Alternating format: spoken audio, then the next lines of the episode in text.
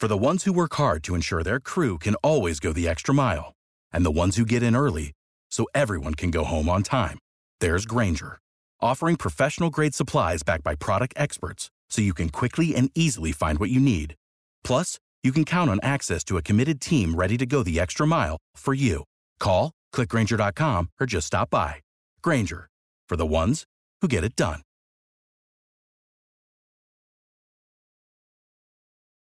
Every team, every topic, everywhere. This is Bleav.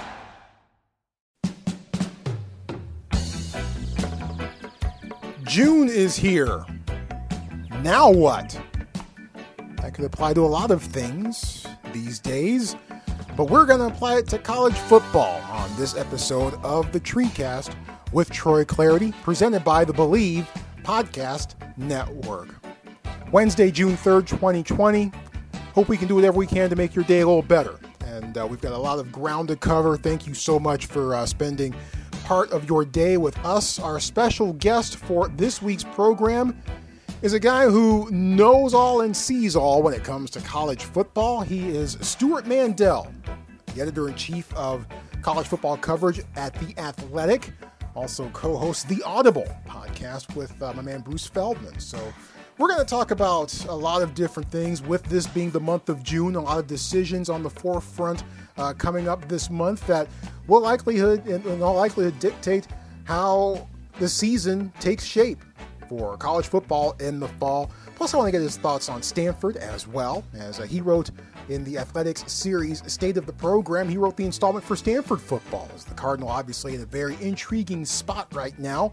We'll talk Cardinal with him, and I'm definitely interested in getting his thoughts on the odds that things not only get started on time, but finish on time as well. So, looking forward to having this chat with Stewart Mandel of The Athletic coming up a bit later on in the show. Plus, three things you need to know around Stanford football. Who am I? I am Troy Clardy. Hi, how you doing? Um, it's the original plan was to was to post this episode on Tuesday, but um, it didn't seem quite right just didn't seem quite right to post an episode on Tuesday. So here we are um, on Wednesday, and um, obviously it's been a tough week on the national scene, but we are certainly glad that you are taking time out and uh, spending a part of uh, part of your day here with us. And if you're new to the TreeCast, number one, welcome. Number two, what took you so long? Number three, check out some of our previous shows, some of the interviews that we've done with fantastic guests. Last week alone, we had Senator Cory Booker. That was pretty cool along with Stanford Hoops great Brevin Knight. That was pretty cool too.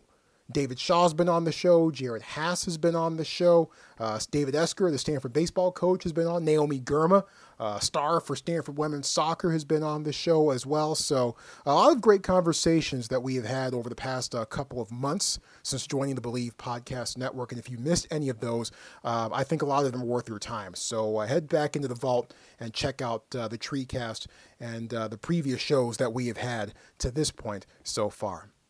I have not really been on Twitter that much. I've kind of been taking a Twitter break over the last few days. It kind of reached a point where it wasn't so good for my mental health. So, even so, you've got thoughts on Stanford football, Stanford athletics.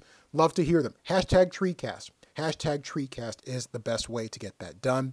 And of course, the Bleav Podcast Network, 260 plus shows strong. Not just sports, but also other facets of life that you're into, bleav.com, bleav.com.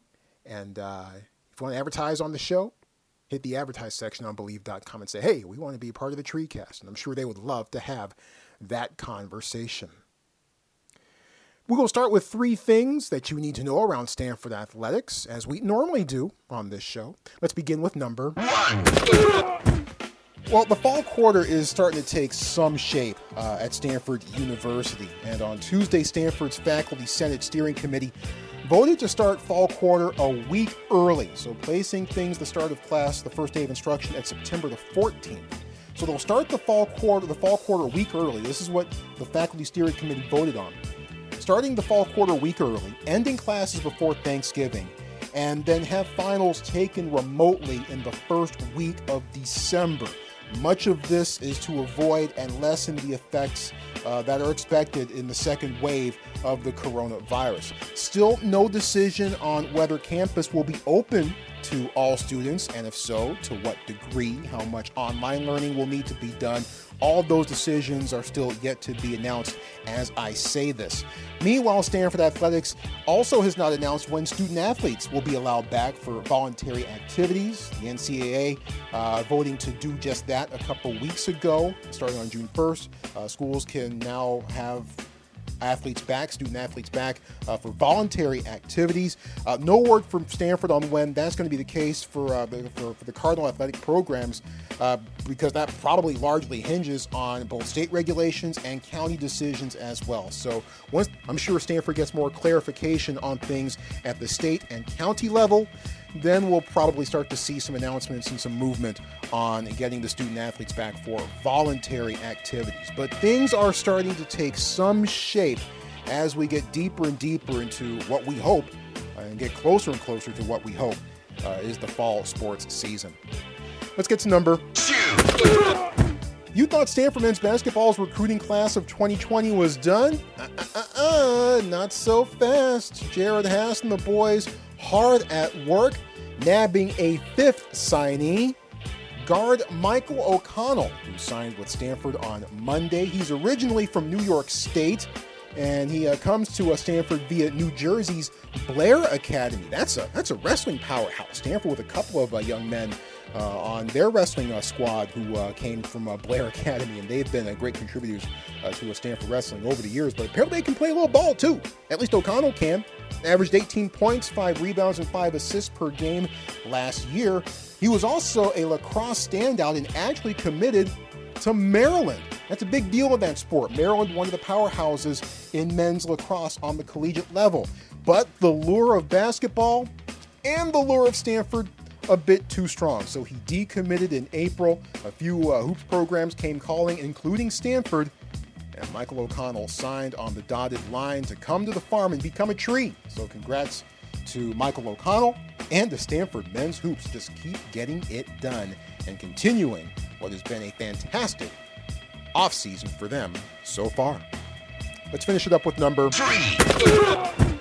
Of course, the big news this week, the past week or so, has been the protests in Minneapolis, the situation with uh, George Floyd, um, his death in, in, Minneapolis police custody, and the reaction to that amongst uh, various corners. And it has certainly been um, an eye opener for a lot of people across the country, and it's opened up a lot of reaction certainly across Stanford Athletics. A poignant open letter from Stanford Athletic Director uh, Bernard Muir that I believe is well worth your while. If you haven't seen it yet, uh, head to gostanford.com and read it. I highly suggest it. David Shaw, Stanford football head coach, tweeting on Tuesday, quote, I love coaching at Stanford because I am constantly surrounded by intelligent, competitive, high character individuals. In the midst of my anger and pain, I am again inspired by my team. We stand united for equality and justice. Hashtag Black Lives Matter. That's from David Shaw via Twitter on Tuesday. Stanford football student athletes Thomas Booker, Curtis Robinson, Malik Antoine, and many others have also weighed in with, with some poignant thoughts. Jerod Haase, Stanford women's soccer, Stanford women's gymnastics, also showing their support for what the demonstrators are, are, are demonstrating against uh, and doing that via Twitter. Uh, plenty of similar reaction uh, across the sports spectrum. And I admittedly haven't been on Twitter much over the past few days, as, as I alluded to at the top of the show, but I've noticed, I, have certainly noticed a lot of, of, of that reaction uh, supporting what the demonstrations are all about. And I say, I have to make the demarcation between the, the demonstrations and not the foolishness that, that usually happens after the lights go out there's the school of thought that says stick to sports, and some of you might be saying that to me right now. I get it. And sometimes, sometimes sticking to sports is an appropriate thought. Not now. Not now. Especially when there are no sports. Those are three things. You heard the reaction from David Shaw on what we have seen across this country over the past week I again highly encourage you to see Stanford Athletic Director Bernard Muir's reaction, some reaction from folks obviously outside of the Stanford community, uh, Arizona football head coach Kevin Sumlin, or Oregon State football head coach Jonathan Smith, among others up and down the Pac-12. They've they've weighed in, uh, they've they've given their reaction. Here's mine. And what I've seen over the past week, and what I've noticed amplified over the past few years, especially, is not America. At least it's it's not my America. And make no mistake, I, I am an American. I was born with the same civil rights that most of you were born with as American citizens. That my parents, as American citizens, were not born with. That my grandparents, as American citizens, had to fight for. And I'll be damned if I if I have those civil rights taken away from me in, in my lifetime or my children's lifetime, if and when I have those. That's not happening. I may not look or think like most of you who listen to this show, and that's okay. That's cool. That's the point. That, that that's that's what America's all about, right? I mean, it, it always rankles me when when people refer to, shall we say, undiverse places as real America and the people who live there as real Americans. I know what that's code for and why that resonates with some people. To those folks, I say this I live in a diverse area. I hear different languages spoken every day. I see and hear different cultures and ideas every day. I'm married to someone who doesn't look like me.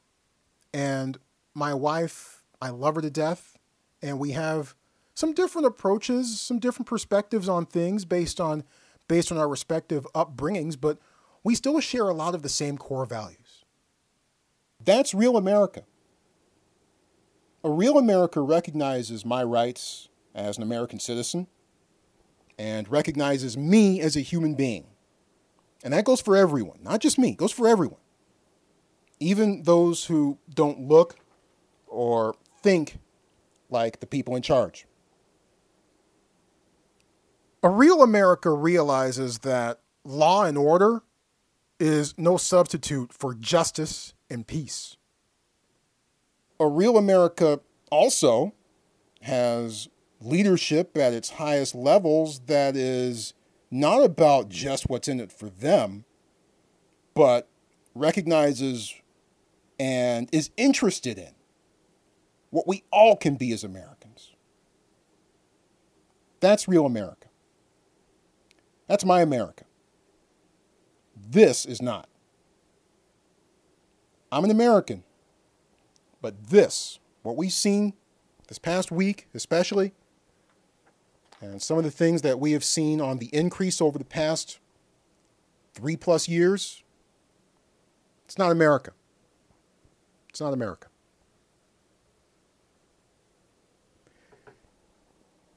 If you've got thoughts, I highly welcome them. As always, hashtag TreeCast, the best way to go to share your thoughts. Hashtag TreeCast. Maybe by the end of the week, I'll be fully back up to speed on, on my tweet deck, but uh, hashtag TreeCast is the way to go there. Stewart Mandel, editor in chief of The Athletic, coming up in just a moment or so. But first, a reminder that without the NBA or the NHL or Major League Baseball, Major League Baseball might be on the shelf for a while from the sound of it. That's okay. BetOnline still has hundreds of things for you to wager on. NASCAR, of course, is back. They have online casino with poker and blackjack. Still plenty of uh, things to do in that respect. Head to betonline.ag and use the promo code MyPod100 to receive your welcome bonus on your first deposit. Again, that's betonline.ag and use the promo code MyPod100. BetOnline, your online wagering solution. Well, the calendar has turned to June, and that means we are closer to the college football season. We think for more on that and for more on the weeks ahead and just how important and critical uh, the next few weeks are to deciding what actually happens this upcoming fall, very pleased to be joined on this week's TreeCast by a guy who has his finger firmly on the pulse of all things college football as the editor in chief of The Athletics. College football coverage did a fantastic state of the program on Stanford football a couple of weeks or so ago. And he's also the co host of The Audible podcast with Bruce Feldman, another great guy. Stewart Mandel making his debut on the TreeCast this week. Stewart, a pleasure to have you jump in on this. How you doing? I'm doing great. How are you? I'm doing outstanding. We appreciate and uh, thanks a bunch for the time. And and, and let's start here. Uh, it's June. NCAA is allowing voluntary workouts starting today, with schools deciding which dates to bring people back. And of course, there are a lot of different variables that schools are using to decide which dates they want to try to, to, to bring their bring their student athletes back on a voluntary basis. Uh, overall, set the stage for us. What's at stake? What what could we possibly see as far as uh, what what the decision makers could be coming up with, and what they might be grappling with over the next few weeks? It's going to be very interesting to see how it all goes. I mean, a lot of these schools have put a lot of thought into the plan for i mean these kids are coming back and they're being tested for covid uh, as soon as they come back. I believe in most cases you know there's social distancing guidelines. Guys are uh, going to be limited to how many guys can work out in a weight room at the same time and this will be a little bit of a i guess a little bit of a sneak peek for how this might work when there's a football when there's a training camp when there's a football season. How will they manage if somebody tests positive? Um, can you basically keep uh, people from getting infected with the measures that they're taking. Um, I think everybody's been watching this this very closely because we do. We have a wave of schools that are already beginning either this week or next week. Yeah, and, it should be interesting how how all these schools do, uh, uh, uh, uh, approach uh, approach these different things. I think that that's kind of a, an interesting thing in this dynamic that kind of throws a, a bit of maybe a monkey wrench perhaps into it because it's been tough to have such a, a unified response to this. A because there's no playbook for it, and, and B because it seems like different areas of the country you hear you know SEC schools approaching things differently than perhaps Big Ten and certainly Pac Pac 12 schools as well.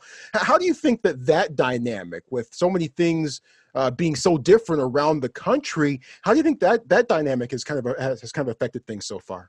Well, I think it seemed to me that that and throughout this this time period, it, it, it's been hard to track what the leaders are thinking at a given time because it seems to change by the week because what we know about the virus changes by the week.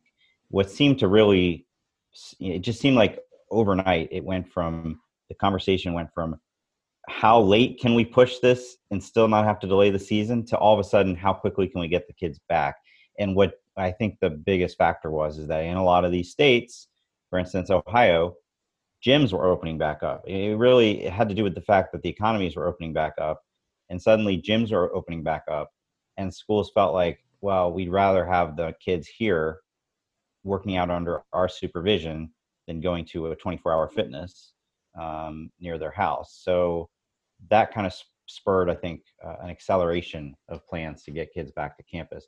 But obviously, in some parts of the country, especially here in the Bay Area, that's not even an option yet. So um, I don't think it's that big a deal that some right now that some schools can bring kids back and some can't. The issue is obviously going to be if this extends to training camp. And if the Bay Area or you know if, if Santa Clara County still has a very strict uh, shelter in place where Stanford just cannot have players back when the rest of the country is starting training camp, that's going to put them at a disadvantage. Overall, college football has, as as the college football world has grappled with this and tried to figure out how to cope with this. Uh, what, in your estimation, has the college football world gotten right as far as how they've handled it, and and what sort of big question marks do you still have uh, going forward? I would say it's been the thing that's been the most encouraging is the fact that the Power Five conferences have been coordinating so closely. Uh, they've been having the commissioner has been having a daily call every morning for I think since mid March, and this is a sport that doesn't have a centralized leadership, doesn't have a commissioner, doesn't have a league office, and oftentimes these conferences, I mean, they compete on the field, and oftentimes they are only concerned about what's best for them, and so there has been a lot of coordination uh, in that regard. I think the um, I guess you would say um, alarming at times is that a lot of people are making these very important decisions about the safety of the players, and it just feels like sometimes they don't know all the information they need to know. Uh, I'm, I personally think it's too soon for players to be coming back. I don't think um, we know enough yet, but a lot of these ads, school presidents, feel like they've got a good handle on things, and there's no point waiting any longer. So, right now, and like I said, it's still early. We don't know what we're going to know by August or September, but I do definitely get concerned when I hear schools talking about having 40,000 people in the stands in September because that doesn't seem realistic to me. And it certainly seems like it would be a, a recipe for disaster. But I also concede that I'm not a public health expert. I don't know what will be considered uh, safe by early September yeah, certainly a lot can change between now and then. A lot will change, I'd imagine, between now and then. And oh, by the way, uh, there might be a second wave. There, in all likelihood, will be a second wave of this cropping up at some point during the fall and the winter. Uh, I had uh, U.S. Senator Cory Booker on, on, the show last week, and that was one of his major concerns about how uh, college sports uh, is handling this. How, how much concern do you sense? How much urgency, perhaps, do you sense? Maybe not urgency isn't quite the right word, but concern do you sense? Among the college football decision makers about about things not being able to finish and what to do if there is that second wave that crops up, uh, say in early November or so. A lot of concern. That's why you've seen uh, a lot of schools. Notre Dame was the first one I, I, remember, but a lot of schools now doing the same thing where they're moving the start of the semester up so that when when um, students return home for Thanksgiving, they don't come back and and possibly bring back what what they might have uh, been exposed to back in their various parts of the country. But of course, there's no guarantee that that the second wave is going to wait till Thanksgiving. And uh, Bob Bowlesby, the Big 12 commissioner, for one, has been very blunt and and candid about he doesn't think we will get through a whole season without teams having to stop uh, and games having to be canceled um, because there's just there's going to be second waves, third waves. There's going to be outbreaks. I think that's one reason why there you see the one thing you do see, I think, at this point, very unified approach to is we're no longer talking about delaying the start of the season. You know, that was talked about a lot early on, but like I said earlier, it was it, it's been a learning process for everybody, and I think as we learn more about it, and you start to and they start to realize that that that cold and flu season wave could be a real thing. Uh, there's no longer talk about delaying the season. Everybody wants to start the season on time, and part of that is knowing that it may have to stop at some point and they may have to stop it and pick it back up or certain schools may have to cancel games and try to reschedule them later could be a uh, it's certainly going to be a, a, season unlike any other we've experienced yeah, and that'll certainly have an effect on the postseason potentially, and that's a whole different set of things uh, that uh, that might be a better for conversation a bit later on down the road. Uh, all right, quick uh, quick role play here. You, Stewart Mandel, are the king of college football, ruler of all you survey in the sport. A kid or a coach test positive in season. What happens next? Gosh, I mean, that's something that I don't feel entirely comfortable wading into because I'm not a, health expert. But um, if we, if we, I mean, for instance, the NCAA put out a lot of guidelines about this, and so if they're going to follow those guidelines, as soon as a player tests positive, that player has to be isolated. You have to figure out who he's come into contact with most recently and test them. Testing is really going to be the key to this whole thing. And some of us were a little bit alarmed when the SEC put out their announcement. It's would have been two Fridays ago now about okay, we're going to let teams start coming back, and it listed a bunch of um, policies they had to follow testing symptomatic players was one of them, but there was no mention of testing asymptomatic players. The only way this is going to work is if they're able to regularly test. By regularly, I mean at least a couple times a week, every member of the program. If not, you're what's the point, right? We we know by now that asymptomatic people can pass on this virus, and if you're not trying to stay ahead of that, you do risk one person infecting a whole bunch of people on the team. So, um, I think to to answer your original question, if they are testing regularly enough, it should be that one positive test doesn't doesn't um, cause a huge outbreak because they would have already been testing regularly and they'd be able to contain that fairly quickly. The problem is going to be if either you don't have access to the test or if it's too expensive. Um, I've seen various figures thrown out there about how much it would cost to test you know, they're between players, coaches, support staff. You're talking about 150 or so people twice a week or more. Obviously, the cost of that's going to add up. $65 a test. Uh, I think I saw somewhere as far as uh, how that much might cost, and you start to add those up, and it, uh, it's a whole different set of uh, issues uh, uh, for college sports as it tries to grapple with all this, and obviously not just for football, but for all the other fall sports as well. Now let's talk about Stanford football. the Athletic is doing the state of the program, going through all of the FBS programs and giving giving nice little snapshots, position breakdowns. You wrote Stanford state of the program that appeared on the Athletic Athletic uh, a couple of weeks ago. Stanford obviously at a crossroads right now, four and eight last season.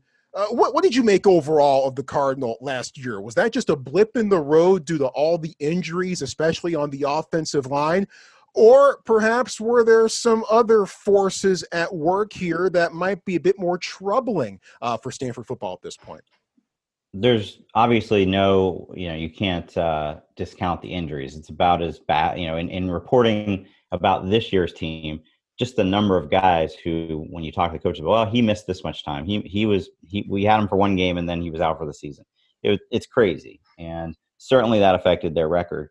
But I think that there's some underlying issues as well, and um, it, it didn't. I mean, yes, it's a big dip from nine and four to four and eight, but the record had been going down a little bit in the years before, and just behind the scenes, I certainly think with Shannon Turley, that was obviously a, a, a significant um, setback for that program. Mike Bloomgren leaving a couple years ago.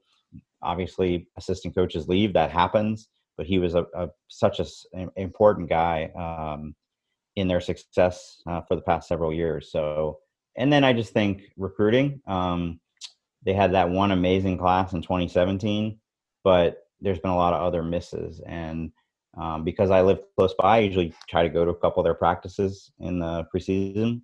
And I remember going to one last preseason, and, and you could you just thinking like, I don't see a lot of the elite difference making kind of guys that you're used to seeing uh, in past years. Certainly no Christian McCaffrey or Bryce Love on offense. So I, it's not surprising to me that they had a down year. I think obviously it's how bad it got. The fact that they went four and eight after all these years of nine, 10, 11 or 12 wins. Heck, Blake Martinez and Shane Skovs, those kind of guys have been kind of tough to come by for Stanford, yeah. it seems, uh, over, over, the past uh, few years or so. But they do have a quarterback in Davis Mills shrugged off a lot of his injury history and did some good things throughout much of last season when he had, when he was handed the reins um, as the starting quarterback, filling in for KJ Costello last year. You look at the Pac-12 quarterback hierarchy as it seems to sit right now. Uh, where, where, do you think Davis might potentially fit uh, within that mix among the other uh, perhaps higher profile quarterbacks in the Pac-12 as the season looms?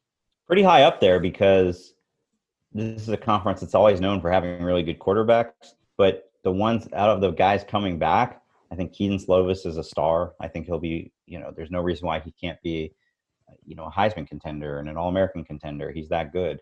Um, and I think Jayden Daniels showed signs last year at Arizona State that he could become a star.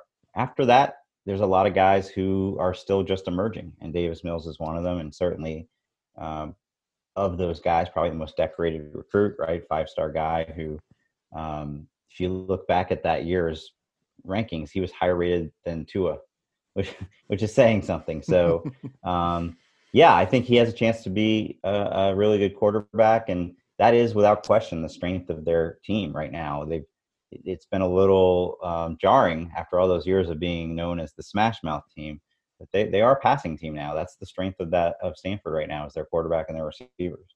Yeah, it's going to be a lot of fun to watch, and uh, with the young running backs, and hey, with with a, with a healthy offensive line, who knows how things could go uh, for Stanford offensively uh, when next season rolls around. David Shaw, the all-time winningest coach in, in Stanford football history, I think he does get a lot of respect nationally maybe not so much locally. I, I just kind of don't get that sense. Uh, how much do, do you think David Shaw gets enough respect either locally or and or nationally? I know he gets the respect nationally. If he's not getting the respect locally, that's just nuts because the locals have uh, should know the history of Stanford football enough to know just how remarkable the last decade has been. Obviously, last season was rough. Um, you know, he, I think there are valid criticisms to make of David Shaw. His kind of conservative play calling in, certain situations drives people nuts sometimes. Uh, I get that. Um, but in general, what he's accomplished at that program, the three Pac 12 titles, uh, should not be taken for granted. That's not this, this, I remember the funny thing is going into last, I did the state of the program going into last season and when it was in his office and I had figured out that if they won just six games last year, which at the time you would think is a given, they would have averaged 10 wins a year in that decade, which is insane. Now they didn't get to six wins, which who would have seen that coming before, but still, you know, you take that one year away and it was just a remarkable run. Is the Pac 12 North as wide open as I think it might be? I think if Oregon's quarterback, new quarterback plays well, they're ahead, a step ahead of everybody else. Mm-hmm. Um, Mario Cristobal has obviously done a tremendous job recruiting. They should have a really good defense. CJ Verdell, we've seen what he can do at running back, but obviously you're replacing Justin Herbert, and um, there's a lot of of um, there's a lot riding on either a guy who's never played before, or I think actually it's not gotten enough attention that they got Anthony Brown, the uh, grad transfer from Boston College. He was a three year starter at BC. He was injured a lot, but also had a lot of great moments. So um, if they get good quarterback play, they're the class of the Pac-12 North. If they struggle at quarterback, Cal has is there, uh, not too far behind. Washington's a little hard to read because of the coaching change, but I think at this point we know that you can usually count on Washington to have a really good defense at the very least, and I don't expect that to change with Jimmy Lake. Oregon State's getting better, so um, the only one that I'm not that high on is Washington State. I just think that coaching change is pretty dramatic, and and they could have a rough year.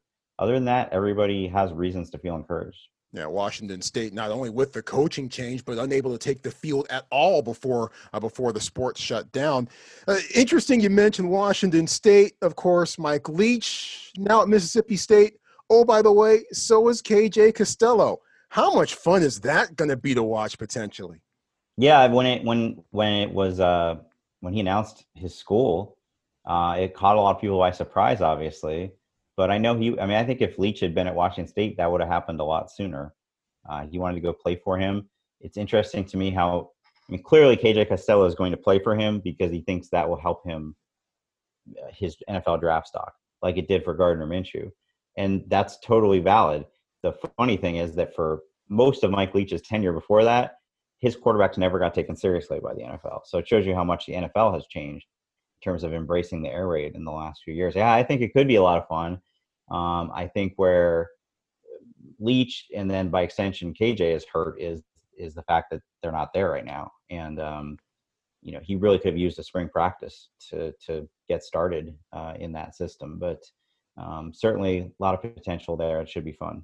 Yeah, and I know this. There are going to be a lot of full notebooks from the media folks running around Starkville. They're going to have mm-hmm. a lot more fun than normal. Even just it's a lot more fun. It's a lot of fun anyway covering uh, covering football in that state. Uh, as we wrap this up here, um, big picture, scale of one to ten. How confident are you, as we speak right now, that the season starts on time and goes without uh, goes without disruption. How scale of one to ten? How confident are you? I thought you were going to leave it at start on time. Yeah, the start on time, I would say like an eight. Yeah, but start on time and not get interrupted. I mean, honestly, a two. Uh, maybe I'm, you know, maybe I'm not having enough faith in how much our as a, as a country and a system we've been able to ramp up testing and soon contact tracing and all those things, but uh, I just, like I said before, when you got 150 guys in a program, people are going to test positive. People are going to get sick. It's going to happen. And because of that, I think there will be situations, unfortunately, where a team has to shut down for a couple weeks, if not more. So, um, yeah, I, I, wish I people. I say these things like this, and people on Twitter and they kind of say that I must hate football. I'm being so negative. I'm being so pessimistic. I'm just being realistic. Like, yeah look at any situation where there's been a large group of people in one place. This is how it spreads, and hopefully the people will be smart about it. You know, the other factor is I have a lot more. If you ask me that question about the NFL or the NBA, I would say a ten or a nine because they can control their setting. Colleges, kids live in dorms, fraternities, sororities. Um, they party you're not going to be able to stop college kids from partying. R- really, that happens? No. I know. I get a big kick out of these press releases from the universities about all these grand plans they have for social distancing in the classrooms. It's like when I was in college, cla- you spent maybe two, three hours a day in classrooms. What about the other 21 hours? You Right, know, yep. People are up to no good during that time. So that that to me is the real dangerous and scary part for colleges is that you can do all this stuff as a college football program like you can control what goes on inside your practice facility and and i do feel like that'll be a pretty well regulated environment but then they go out to the rest of the campus and they could get exposed to things so um, it's going to be a very delicate situation Yeah, yeah. So so many variables, um, and I know I, I know that I'm sure that that you hope you're wrong potentially on yes that on, the, on those very odds. much Yeah, yeah. yeah. i want to watch college football this fall i want to enjoy it like we always do and um, certainly i'll appreciate it now more than ever Yeah. uh, but as a journalist i just have to be a little bit realistic there's a lot of issues they're going to have to overcome Yeah, yeah. Well, you're not wrong very often, which is why you're Stewart Mandel, editor in chief of the uh, college football of, of uh, college football coverage on the Athletic. You can follow him on Twitter at sl Mandel. Stewart, thanks a bunch. I don't know what took so long for us to have our first conversation, but uh, hopefully it's not our last. Thanks a bunch. Stay healthy. Best of luck, and hope we get a chance to uh, cross paths again this fall. same to you thank you so much for having me Really appreciate Stewart Mandel's time uh, and enjoyed that chat. Again, I have no idea why it took us so long to uh, to cross paths um, like this, but um, really, really good stuff. I thought from top to bottom, not just just with Stanford. He is a local guy. He does live here um, in the Bay Area, and not just with the Pac-12, but he also, of course, has an ear to the ground uh, for the uh, national implications of uh, college football as well. And I'm I'm I'm right there with him. It looks like as of right now, things are going to, or at least things are trending towards starting on time for, for college football and fall sports. Whether they end on time, that's been my big concern. And it's growing even more as, as the weeks go along. And Stewart Mandel, scale of 1 to 10, how confident is he that the season is going to go without any disruption? He says 2. 2. I can see that. I can totally see that. I don't want to. I, I hope we're both being overly skeptical here, and I hope we both in the end get proven wrong. But I'm right there with them. I am right there with them. You want to respond to anything that Stewart Mandel and I talked about? Twitter is the best way to go. Hashtag TreeCast. Hashtag TreeCast. If you haven't followed me yet, go ahead. Do it. Why not? At Troy Clardy. Last name is spelled C L A R D Y. At Troy Clardy. And if you haven't subscribed to the TreeCast yet, do it now. Do it now. Google Play, Apple Podcasts, Stitcher, Spotify, TuneIn, iHeart, no matter where you get your favorite podcast from, subscribe to the TreeCast and check out some of the uh, great conversations we've had on previous shows as well. I, I highly think that it's uh, it's worth your time and worth your while. Looking forward to coming back at you next week on another edition of the TreeCast. Thanks again to our special guest, Stewart Mandel, editor in chief of the Athletics College football coverage.